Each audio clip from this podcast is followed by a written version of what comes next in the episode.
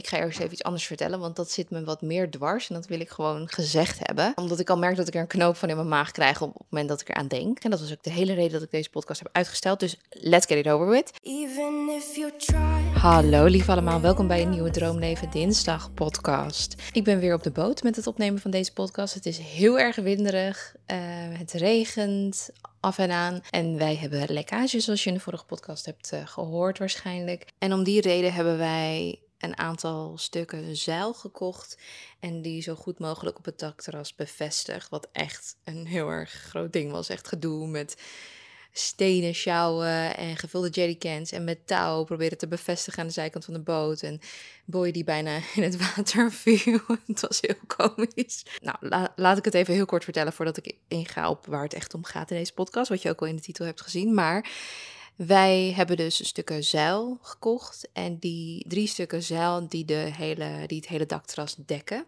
En elk stuk zeil heeft natuurlijk aan de zijkant van die gaten, ringetjes, waar je touw doorheen kan doen en dat dan ergens aan bevestigen. Om te zorgen dat de wind niet te veel eronder doorgaat en dat die stukken zeil goed op hun plek blijven, is het dus belangrijk dat je het touw wat je door zo'n gat haalt zo recht mogelijk naar beneden vastmaakt aan iets. Als je het een beetje schuin doet, of naar de zijkant doet of wat dan ook, dan is er gewoon heel veel ruimte voor de wind om daaronder te komen. En dan ja, creëer je eigenlijk een beetje een gevaarlijke situatie, want dan kan het zeil er dus eigenlijk afvliegen, of dan kunnen die ringetjes uh, breken. En nou ja, er ligt van alles natuurlijk op dat zeil op dit moment, maar de wind is zo sterk, ja, je weet niet of dat dan meegaat met het zeil uh, als de windvlaag heel hard is. En wij hebben van die stangen aan de zijkanten van de boot, wat eigenlijk heel handig is, want daaraan kun je dus dat touw bevestigen. Alleen, we hebben aan één kant een steiger, en aan de andere kant hebben we geen steiger. Aan de andere kant is er wel een andere boot die er ligt, een grote boot. Dus Boy dacht, weet je wat, ik ga op die zijkant, die, hoe noem je dat, die stangen die we hebben, daar kan je op staan. We hebben aan de zijkant ook een schuifdeur.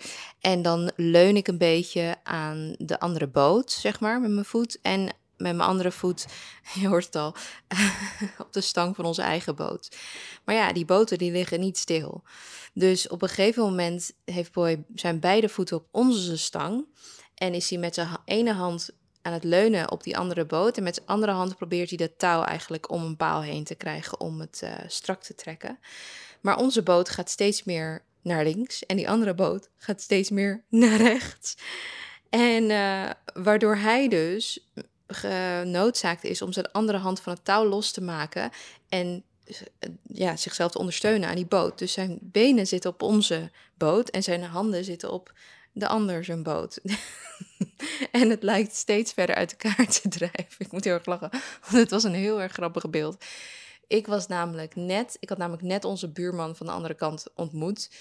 En daar was ik mee aan het praten en die was aan het meedenken hoe wat. En af en toe hoorde ik boys schreeuwen, maar die had waarschijnlijk niet door dat ik met de buurman aan het praten was. Dus ik dacht, nou, uh, loop al los, ik kom zo meteen eventjes. En ik vond het ook heel onbeleefd om die buurman gewoon soort van, oh ja, ik moet nu even naar mijn vriend of zo. Maar ineens schreeuwt boy, ik val bijna in het water. Dus ik denk, oh shit. Ik ren naar binnen, soort van midden in dat gesprek met de buurman, ren ik gewoon weg, ren ik uh, naar binnen. En ik, ik moet zo lachen en ik probeer hem dus eruit te krijgen, met, niet uit het water, maar van die situatie. En ik pak hem dus vast met mijn hand. Alleen we merken allebei al, ik ben niet sterk en niet zwaar genoeg om hem eruit te trekken. Want grote kans dat ik, sorry, grote kans dat, dat het bij het proberen van hem eruit te trekken, dat ik met hem erin val. Dat we samen in dat water vallen. En daar had ik sowieso geen zin in. En ik moest ook een beetje lachen terwijl ik hem vasthield, waardoor je natuurlijk ook kracht verliest als je ja, uh, moet lachen. Dan zit je spieren natuurlijk niet uh, gespannen. En ik hoor ineens de buurman zeggen: Moet ik helpen? En wij roepen allebei: Ja, graag. En hij rent naar binnen op zijn sokken. En hij trekt Boy naar, naar binnen toe. En nou ja, ze hebben natuurlijk meteen hun hand vast. Omdat hij met zijn hand natuurlijk Boy zijn hand naar binnen trekt. En uh, ze, stellen, ze stellen zich natuurlijk meteen ook voor aan elkaar. Van nou, weet je, dat is een heel grappige ontmoeting. Van uh, zo had ik het niet bedacht. Uh, dus dat was wel heel grappig. En hij heeft ons wel heel erg geholpen um, met, met ideeën. En hij heeft wat touw aan ons uitgeleend. Je merkt gewoon heel erg dat het een soort van dorpsgevoel is. Dat mensen elkaar uh, helpen. Ze komen even kijken. En heb je wat nodig? En um, in Amsterdam is het natuurlijk echt heel anders. Hè? Dat is gewoon ieder voor zich. En ja, je vraagt elkaar niet zo snel om hulp en je geeft elkaar niet per se heel snel. Of je gaat niet kijken of iemand jouw hulp nodig heeft of zo. Het is een soort van ieder zijn eigen probleem. En dat zijn we echt een beetje gewend. Dus we waren helemaal een soort van ja, bijvoorbeeld gisteren kwam er ook al een andere man. Die zat in een huisje ergens uh, boven op het balkon. Die zag ons struggelen met, uh, met dat zeil. Dus die kwam naar ons toe gisteren. Die zei, hebben jullie nog iets nodig? Ik kan wel even ergens naartoe rijden om wat te halen. Dus super lief. Gewoon, gewoon mensen die zich aanbieden om te helpen, terwijl ze ons helemaal niet kennen. Dan moet ik zeggen, de, onze buurman, uh, waar ik dus, waar die ik dus heb ontmoet en zo, die... Um, merk dat het een test is van het universum. Dat ik daar echt een beetje mee moet leren omgaan. Want laat ik het even kort zeggen. Het is, een, het is het typische beeld van hoe je verbitterd ouder raakt. Ouder wordt, zeg maar. Het is het typische beeld van een boomer die gefrustreerd is over alles wat ineens milieubewust moet worden. Die helemaal klaar is met Nederland en de regeltjes rondom milieu en alles. Dus hij vindt eigenlijk mensen met een Tesla stom en onhandig en irritant. En hij heeft heel veel weerstand, heel veel triggers. En um, hij zoekt vooral mensen om tegen te klagen. Nou, moest ik net aankomen met vertellen dat onze boot super milieubewust is. Elektrisch, biodegradable, uh, helemaal zo gemaakt dat je dus niet hoeft te tappen bij een uh, jachthaven. En Boy met zijn Tesla, ja, dat vond hij ook allemaal maar, uh, ja, hij was tussen neus en lippen door een beetje ook dat belachelijk aan het maken. Nou, dus hè, naast het feit dat hij, dat hij behulpzaam is en dat hij helpt, heeft hij gewoon hele andere standaarden. En ja, ik, voor mij, mij zuigt het gewoon mijn energie. Ik kan daar gewoon niet heel lang mee praten, maar ik kan het gesprek dan ook niet afkappen. Dus ik blijf dan soort van vriendelijk en knikken en lachen, terwijl uh, hij soms echt wel foute dingen zegt. En um, ja, de week gewoon niet zo goed hoe ik daarmee om moet gaan, behalve dan dat ik het wil negeren. Ik wil gewoon eigenlijk zo snel mogelijk gordijnen hebben, zodat ik die gordijnen dicht kan trekken en gewoon mijn ding kan doen. Want zo merk je dan toch weer van, oh ja, zo iemand ligt dan naast je en hij is er dan zeven dagen, vijf dagen van de zeven dagen is hij er. Dus ik moet, ik moet even leren daarmee om te gaan. Uh, kijken hoe ik dat uh, ga doen. Hij is heel goed bevriend met de eigenaar van de jachthaven. Dus dat is ook een belangrijk puntje. Maar goed, nou heb ik meteen alle roddels van, uh, van de afgelopen dagen meegekregen. Waar ik het eigenlijk met jullie over wil hebben, is de vraag die veel op Instagram wordt gesteld de laatste tijd. En dat is: waarom is Boy niet meer zoveel in beeld? Nou, als je de podcast luistert, vertel ik gewoon over Boy. Dus um, dan weet je in principe, denk ik, dat er niets van de hand is. Hij bestaat, hij leeft nog steeds. En hij is nog steeds in mijn leven en ik ben in zijn leven en we kabbelen zeg maar voort. Um, op TikTok komt hij ook gewoon voorbij en zo. Maar op Instagram dus niet. En dat heeft met een aantal verschillende verhaallijnen te maken die door elkaar lopen. Maar initieel had ik het zelf niet echt door. Ik merkte het pas op toen mensen er wat van zeiden. En toen dacht ik, huh, oh, wat gek. Nou ja, dan zal ik hem wel wat meer posten of zo. En toen deed ik dat op een gegeven moment toch ook weer niet en misschien omdat ik er bewust van was gemaakt, maar ik denk ook na een beetje zo graven en dat er wat tijd overheen is gegaan, dat het ook met een aantal andere dingen te maken heeft. Laat ik even eh, beginnen met een van de verhaallijnen. Dat ik dus initieel had ik het niet door, dat ik hem minder postte. Want ik was natuurlijk drie weken zonder hem naar Mexico. En toen ik terugkwam, gingen we vrij snel samen naar Bali. Boy zat fysiek niet per se super lekker in zijn vel. Vergeleken met een jaar geleden toen we samen naar Mexico waren. Om even aan te kaarten van een, alle, een warm land, zeg maar, waar je dan uh, naartoe gaat. En nou, niet om nou helemaal zijn kant van zijn verhaal nu met jullie te delen, want dat is, dat is iets van hem. Dat is niet heel netjes van mij om, te, om te doen. Maar wat ik wel wil zeggen is, nou, hij vond het hij vond zichzelf op de foto's er niet zo chill uitzien, zeg maar. En toen ik dat opmerkte, heb ik dus ook minder die foto's gepost. Want ik vind het dus ook niet chill dat als ik niet lekker in mijn vel zit of ik voel me opgeblazen of wat dan ook, dat iemand de hele tijd van mij gaat posten. Dus ik, uit respect daarvoor heb ik dat gewoon een beetje geminderd en niet zo gedaan. En dat was zeg maar de eerste clue. En naar mijn idee uh, kwamen toen ook wel de eerste reacties van miss je boy. En toen zei ik nee, want hij is hier. En dan post ik een foto van ons samen. En toen dacht ik ook, oh, ze vragen zich af waarom ik minder van boy post. Maar ik had niet per se heel erg door. Ik was wel een beetje eh, aan het opletten met dat ik niet hem heel ongemakkelijk maakte. Met dat hij niet zo lekker in zijn vel zat. Dat ik dat dan de hele tijd ging posten. Maar ik dacht, ja, weet je, die comments gaan vanzelf wel weer weg als ik in Nederland ben. En dan, weet je wel, post ik gewoon weer over ons leven. Dat was mijn eerste gedachte. Dus ik dacht, nou, loop wel los. En nou, dit wilde ik eigenlijk ergens een beetje aan het einde delen, maar dat deel ik nu ook wel eventjes. Ik heb niet heel veel triggers of dat ik wil verantwoorden als het aankomt op mijn relatie. Geen idee waarom ik dat zo chill heb. Had ik dat ook maar op andere vlakken. Ik heb een beetje zo'n mentaliteit van ik trek mijn schouders op. Oh ja, zal wel. Als jij denkt dat wij uh, geen goede relatie hebben. Of oh, als jij denkt dat we toxic zijn. Of de ander is toxic. Of de ene is toxic. Of oh, rode vlag. Of oh, dit is niet normaal in een relatie. Zo, ja, dat boeit me echt niet. En dat zeg ik dus met alle eerlijkheid. Omdat ik op heel veel vlakken boeit het me dus wel. Uh, of word ik wel geraakt en getriggerd als mensen iets zeggen. Maar op dit vlak, ja, het doet me gewoon echt niet zoveel. En het heeft me ook nooit zoveel gedaan. Ik weet ook al in het begin van onze nou, begin eigenlijk altijd wel, komen er wel reacties.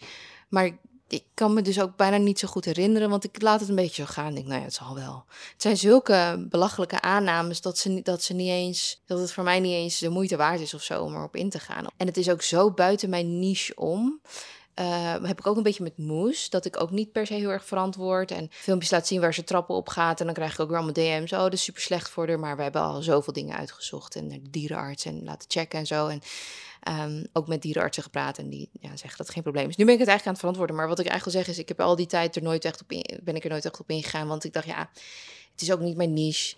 Maar gaat het over bijvoorbeeld voeding, gezondheid, afvallen, fit worden, mentale gezondheid. Daar ken ik zelf de ups en downs. Maar ik ben ook soort van immersed in die onderwerpen vanuit andere mensen. Ik heb natuurlijk jarenlang geschreven over mensen met, uh, voor, voor mensen met eetstoornissen of die obsessieve gedachten hadden en zo. Ik heb zelf nooit een eetstoornis gehad. Ik heb zelf nooit in de hoedanigheid dat ik het bij anderen zag en observeerde, de obsessieve gedachten gehad. Weer meer oppervlakkig. En dan schreef ik erover en dan kwamen de reacties en dan dacht ik, wow, dit is diep. Oké, daar ga ik dan ook iets voor schrijven. En dan, wow, dat is nog dieper, ga ik daar weer voor schrijven. Maar niet dat ik zulke obsessieve, ja, weet ik niet. Misschien ben ik ook wel weer zo erg uitgegroeid. In ieder geval, ik heb dus nooit echt de behoefte of de, ik voel nooit de noodzaak of zo om me te verantwoorden op het gebied van mijn relatie. Dus uh, ik laat het dan een beetje voorbij gaan. Ik dacht, nou, als ik in Nederland kom, dan gaat het vanzelf wel weer voorbij. Maar dat ging het niet, want er kwamen vaker reacties. Elke keer als ik een soort van Q&A-ding deed, dan zeiden mensen... waarom post je minder over Boy? Wat is er, weet je, is er wat tussen jou en Boy? En ik ben benieuwd, en, want je post minder, et cetera. En toen was ik eigenlijk op een plek beland... en ik denk dat dat soort van samengevoegd is... met een strategie maken. Uh, strategie voor mijn Instagram. Nee, wacht. Zal ik dit eerst vertellen? Ik ga eerst even iets anders vertellen, want dat zit me wat meer dwars en dat wil ik gewoon gezegd hebben. Uh, omdat ik al merk dat ik er een knoop van in mijn maag krijg op, het moment dat ik eraan denk. Dus laat ik dat even zeggen. Dat was ook de hele reden dat ik deze podcast heb uitgesteld. Dus let's get it over with. Oeh, ademen. Ik kwam een beetje in een fase waarin ik het zat was om mensen die ik aardig vond, enorm te posten en te promoten op mijn Instagram. Omdat dat dan wel eens stuk liep daarna ik ben denk ik veel al te voorbarig geweest, zeg maar met vriendschappen of zakelijke partners of wat dan ook. En dat dan te posten en helemaal te promoten. En oh, wat geweldig en dit en dit. Omdat het bijvoorbeeld op dat moment een fase van bloei was tussen ons. En dat het dan later dan niet zoveel werd. Of dat ik eigenlijk heel erg teleurgesteld zou zijn in een partij of in een persoon. En dat ik dan nog wel eens berichten van mensen kreeg van... Oh, en ik heb dat en dat aangeschaft van dat bedrijf of dat en dat van die persoon. En dan dacht ik, ja, ik, ik, ik wil niks meer met die persoon of dat bedrijf of die partij te maken hebben. Dus ik kan je daar niet verder bij helpen of zo, als daar dan iets was misgelopen of zo. En, dat is, en dan dacht ik, ja, dat had ik eigenlijk niet moeten doen. Ik moet dan gewoon niet uit mijn soort van, ik moet daar wat, wat strategischer en wat zakelijker in zijn. Want zo gaat het nou eenmaal ook met, met het leven en relaties en communicatie tussen mensen. Of het nou zakelijk, of het, of het nou bedrijven zijn of, of mensen dingen ja, gaan op en aan. Fases, bloei, geen bloei. En ik was eigenlijk in een fase dat ik heel erg teleurgesteld was in iemand. En, dat, en eigenlijk ook het contact heb verbroken. Ik wil eigenlijk helemaal niet te veel clues erover geven of erop ingaan. Maar dan weten jullie dat ik had er best wel... Ja, ik vond het heel erg vervelend hoe bepaalde dingen waren gelopen. En ik had zo'n gevoel bij mezelf van ik ga dat gewoon niet meer doen.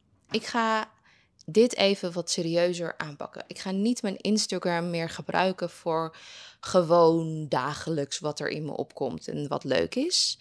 Ik ga een strategie maken. Dus nu komen we in het deel van de strategie. Ik dacht, ik moet dit zakelijker gaan doen, want ik heb op mijn blog heb ik altijd gedacht: ik wil waarde toevoegen, ik wil waarde toevoegen, ik wil waarde toevoegen. Het moet iets zijn waar mensen wat aan hebben. En dan kan het af en toe kan het verwoven zijn met mijn eigen leven, waardoor je er ook een soort van persoonlijke touch in krijgt. Maar voornamelijk moet het gaan over wat de ander kan halen op mijn blog. En op mijn Instagram heb ik dat nooit per se gedaan, want dat was voor de bij. Ik verdiende mijn geld met mijn blog, dat was het grootste platform. Maar aangezien ik daarmee was gestopt in december, um, moest ik natuurlijk wel de andere kanalen, of wilde ik eigenlijk de andere kanalen serieuzer aanpakken. Alleen kon niet gewoon doorgaan met wat ik al deed, naar mijn idee, want het leverde niet het resultaat op wat ik wilde. En toen heb ik op YouTube kwam ik Millie, Millie nog wat, ik weet niet, ze heet Millie en zij geeft heel veel advies over hoe je je social media kanalen slim kan aanpakken qua strategie en een bedrijf, een business van kan maken, verdienmodellen eraan, maar ook wat je dus, hoe je met je content eigenlijk, hoe dat kan reflecteren wat jij wil brengen naar je publiek. Bijvoorbeeld als je kijkt naar mijn blog, zit zoveel informatie over voeding en fitheid en afval en alles en nog wat. Maar als je dan op mijn Instagram keek, dan was het een koffietje van de dag. En vandaag heb ik, uh, weet ik veel, bosbessen met yoghurt gegeten. Ja, dat, dat strookte gewoon niet met alle kennis en expertise die ik had. En ik was altijd een beetje lui om dan dingen die ik op mijn blog had gedeeld, dan om te zetten naar content voor social media. Dat was dan once in a blue moon. Gewoon heel af en toe, als ik ineens een soort van high had van, oeh, inspiratie, ik ga dat doen. Maar eigenlijk had ik daar niet altijd heel veel zin in. Dacht ik, ja, moet ik dat doen? Dus dat, dat, ja, geen zin in hebben, dat kan natuurlijk niet als je een bedrijf hebt en je wil met een strategie werken. Dus ik kwam haar tegen op YouTube en ik ben heel veel van haar video's gaan kijken. Ik ben haar gaan volgen op Instagram en ik ben haar advies ook gaan opgevolgen. Toen dacht ik, ik ga gewoon echt een hele dag zitten en dan ga ik een strategie maken voor mijn Instagram. Want ik wil waarde toevoegen. Ik wil nieuwe mensen aantrekken. Nieuwe mensen trek je niet aan die als je alleen maar over je leven deelt, want het boeit hun gewoon niet. En dat is ook logisch. Als jij iemand nieuw tegen het lijf loopt op Instagram, social media, dan gaat het niet per se om wat die persoon in het leven aan het doen is, maar het gaat erom wat het voor jou aan toevoeging is. Dus voegt het iets toe aan jouw leven? Kan jij daar wat uit halen? Is het iemand die uh, dingen over astrologie deelt waar jij wat uit kan halen? Is het iemand die iets deelt over fitness tips? Of is het mode of wat dan ook? je, je moet daardoor geïnspireerd raken of dat je er iets van waarde in ziet om iemand te willen volgen. En ik was naar mijn idee een beetje vervallen in gewoon leuke dingen delen die mijn volgers gewoon, die, die al wisten van er komt af en toe wel wat waarde uit en die hebben mijn blog gevolgd en alles. Dus de kern, die vindt dat leuk en interessant, want die is geïnvesteerd in mijn leven in principe. En dat heb ik ook op een gegeven moment als ik bepaalde mensen volg, dan ben ik dan word ik nieuwsgierig naar hun leven. En als ze af en toe wat delen over hun leven, dan vormt het het hele beeld. Ja, de cirkel wordt dan rond. Dan ben ik geïnvesteerd in hun leven naast de dingen die ze toevoegen aan waarde voor mijn leven. Maar het begint altijd bij waarde toevoegen. Dus ik ben gaan zitten en ik heb een strategie gemaakt. En ik heb ook een poll eruit gegooid op Instagram waar ik jullie heb gevraagd over Um, wat, wat, wat zie je voornamelijk voorbij komen? En dan de volgende was dan, wat wil je voorbij zien komen? En die cijfers heb ik naast elkaar gelegd. En wat dan bijvoorbeeld heel erg naar voren kwam, was dat mindset bijvoorbeeld minder naar voren kwam dan dat de mensen wilden. Dat uh, healthy weight loss minder naar voren kwam dan dat mensen wilden. Dat was zelfs het dubbele. De dubbele werd gevraagd daarvan qua content dan wat ik deelde. En ook een interessant was over mijn eigen leven dat, daar wilden mensen de helft eigenlijk van. Van hoeveel, hoeveel qua percentage hoeveel ik erover deelde. Dus ik ben er even goed voor gaan zitten. En ik heb dat ook allemaal op een whiteboard sticker op de muur van mijn kamertje geschreven. En je ziet het soms ook op de achtergrond van video's en foto's. Ik blur dat dan ook niet weg, want dat vind ik helemaal niet erg dat je dat ziet. Weet je wat, ik zal gewoon een foto daarvan delen in de show notes van deze podcast. Er staat een linkje en als je daarop klikt, dan zie je de foto van mijn strategie. Van mijn part mag je die uh, gewoon inzien, want dat is dus hoe ik het aan het aanpakken ben. En waar het eigenlijk op neerkwam, is dat ik besloot om minder dan 5%, en dan is natuurlijk een beetje vaag, dus een beetje op gevoel, en misschien moet ik werken naar 5%, dus steeds minder, minder, minder. Minder dan 5% wil posten over de overige dingen in mijn leven, zoals moes, zoals boy, zoals mijn koffie, weet je wel, dat soort dingen. En grotendeels echt een bepaalde waarde wil toevoegen. Mentale gezondheid, fysieke gezondheid, fitheid. Dat soort dingen wil ik centraal laten staan. Ik vind het heel belangrijk. Ik heb daar de expertise in. En het leek me zonde om dat dus niet te vertalen naar Instagram content. En dus dat is eigenlijk allemaal bij elkaar de reden dat het resultaat ervan is dat Boy minder in beeld is. Want verder kan ik niet bedenken, zeg maar, ik kan nu niet, ik kan gaan denken, is er iets in onze relatie gebeurd waardoor ik hem niet wil posten? Nee, want um, ik vertel er gewoon over in mijn podcast. Ja, in mijn podcast. Jullie krijgen gewoon echt alle rauwe, eerlijke dingen van achter de schermen. De podcastluisteraars, jullie krijgen dat mee. En op Instagram is het dan misschien wat meer strategisch. En was ik in een fase ook dat ik het zat was om de hele tijd andere mensen te delen. En tegelijkertijd met dat hij niet zo lekker voelde over zijn lijf toen we op Bali waren. Um, dus dat allemaal een beetje bij elkaar. Ja, dat is het. Ik zou deze podcast ook niet maken als er iets anders aan de hand zou zijn of zo. Want als er stel dat er iets anders aan de hand is, stel dat wij een soort van een fragiele tijd hadden met onze relatie en niet wisten of we met elkaar door wilden gaan of zo, dan zou ik überhaupt niks erover zeggen. Dan dacht ik, ja, dan, dan op het moment dat we misschien uit elkaar gaan of zo, dan deel ik dat wel. Um, maar dan moet er ook nog eerst een hele tijd overheen gaan dat we uit elkaar zijn voordat ik dat ga delen. Maar ik zou nu niet iets delen als er iets, ja, je snapt wat ik bedoel. Ik ben, ik ben daar gewoon een beetje makkelijk in of zo. Um, dus ik snap de vragen inmiddels heel goed, maar gek, geen gekkigheid of iets in de relatie. Het is heel chill, het is heel rustig, het is heel goed. Um, ik hou een beetje mijn schouders op als mensen erover commenten, zoals jullie weten. En ik wil, zeg maar, mijn strategie van human design, dat is als manifester heb je een strategie en dat is informeren, wil ik dus nu inzetten. Dus ik informeer jullie bij deze waarom hij minder in beeld is, in plaats van dat ik niet informeer en dat mensen daar dus een negatief gevoel bij krijgen. Dus ik moet dat vaker doen. En dat heb ik ook gedaan toen ik mijn content op Instagram naar het Engels ging vertalen. Dus ik informeerde mijn publiek met: hey, ik ga over naar het Engels. In plaats van dat ik om toestemming vroeg. En dat is het laatste wat een manifester moet doen: geen toestemming vragen, maar informeren. Want als je zelf al voelt dat je iets wil veranderen of iets wil doen, dan is het belangrijkste dus informeren uh, en dat dat de, kan door sommigen verward worden als toestemming. Maar zolang jij weet dat je de beslissing al hebt gemaakt en dat je dus daarna informeert. En ik vond een, ik volg wel wat van die human design uh, content dingen op YouTube en Instagram en op TikTok en zo. En ik vond ook een podcast volgens mij. En ik vond één ding heel interessant. En daar moet ik heel vaak aan denken. Dat is dus als manifester. Stel je voor je gaat door een. Je wil door een heel groot publiek lopen of weet je wel, op het vliegveld of zo waar het druk is. En je wil langs mensen die jou niet zien. In plaats van dat je zegt, excuse me, excuse me, can I pass through, can I pass through? Als manifester zeg je dan eigenlijk, moet je zeggen, coming through, coming through, excuse me, coming through. Dus je vertelt, je informeert van, ik kom eraan, ik kom er doorheen, in plaats van, Sorry, mag ik er langs? Vraagteken. Dus je vraagt niet om toestemming, je informeert. En als we allemaal volgens onze eigen energietype zouden werken, dan, zouden dus, dan zou dus ik als manifester die zegt: coming through, kom er doorheen, kom eraan. Of ik weet even niet een goede Nederlandse zin daarvoor. Dan zou dat dus vanuit mijn energie veel beter ontvangen worden dan als ik ga vragen of ik er langs mag.